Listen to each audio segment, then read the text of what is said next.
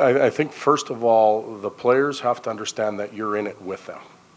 And if you walk around and pretend that you're just having a rosy day every day, uh, you're lying to them. You're lying to them through body language and words. They have to see some emotion out of, out of you as a coach or a coaching staff as well. And, um, you know, just like I get frustrated with them at sometimes, I know they're frustrated with me sometimes in the, the way I roll guys out and the, the rhythm of the game and maybe line mates and ice time. And it's part of being a family. Um, you know, I, I'm pretty even keel. Um, I understand we're going to make mistakes. Maybe our team will make a few more than others.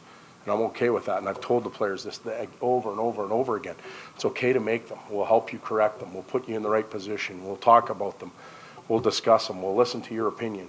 Uh, what bothers me is um, when players are delinquent in their responsibility or effort and they don't bring it, and then they make the mistake, or they make the same mistake over and over and over and over again without any type of um, adjustment to their uh, to their play. And um, you know, we are uh, we're frustrated right now as a team or an organization because we're not winning enough.